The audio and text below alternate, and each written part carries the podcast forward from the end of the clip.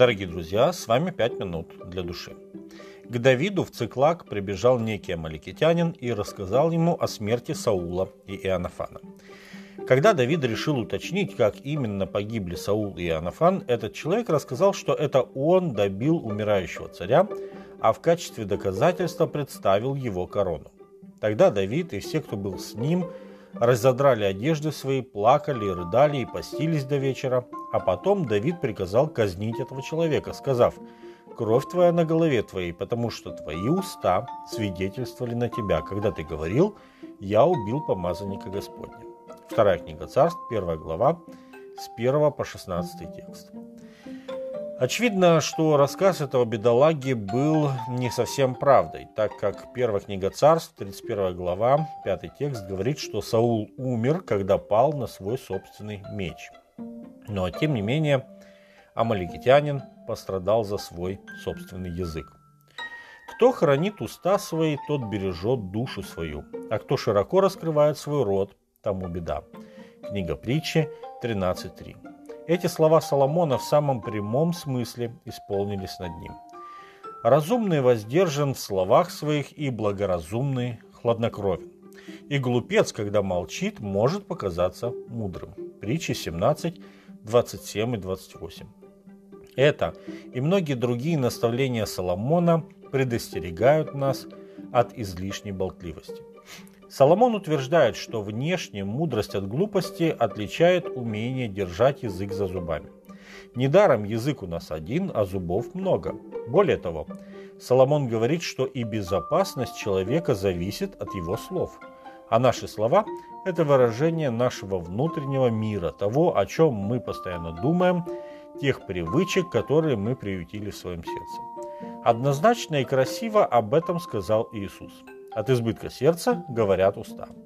Добрый человек из доброго сокровища выносит доброе, а злой человек из злого сокровища выносит злое.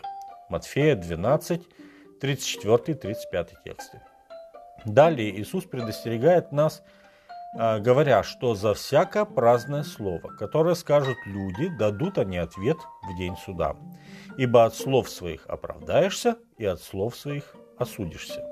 Матфея 12, 36 и 37. И снова все потому, что наши слова – это выражение того, кем мы являемся на самом деле. Кто-то может подумать и сказать, ну раз все так сложно, то я лучше буду молчать, чтобы, чего не сказав лишнего, не выглядеть глупо, чтобы никто не знал, что у меня на сердце, и чтобы не погрешить языком. Но порой даже одно слово может быть не ко времени, и именно оно раскроет нашу сущность и создаст проблему в отношениях с другими людьми. Простое молчание не будет спасительным, когда нужно говорить. Библия повелевает нам открывать свои уста за безгласного и для защиты всех сирот. Открывай уста твои для правосудия и для дела бедного и нищего, говорят э, книга притчи, 31 глава, 8 и 9 текст. Это значит говорить за тех, кто сам за себя сказать не может. Второе, где не стоит молчать, а нужно говорить, это назидание. Те, у кого есть дети, поймут меня лучше. В воспитании детей никак не обойтись без разъяснения, что такое хорошо и что такое плохо.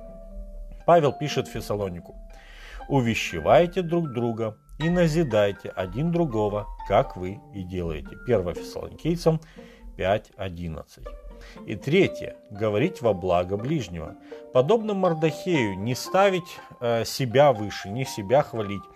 И не за себя только думать, но и за других.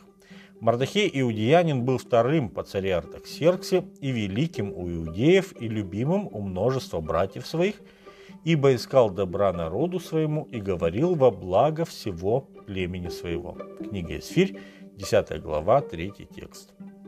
Дорогие друзья, Соломон сказал, время молчать и время говорить. Пусть Господь Духом Святым поможет нам не перепутать, когда говорить, когда молчать, чтобы мы могли сказать вместе с Давидом. Дух Господень говорит во мне, и Слово Его на языке у меня. Вторая книга Царств, 23 глава, 2 текст. С вами были 5 минут для души.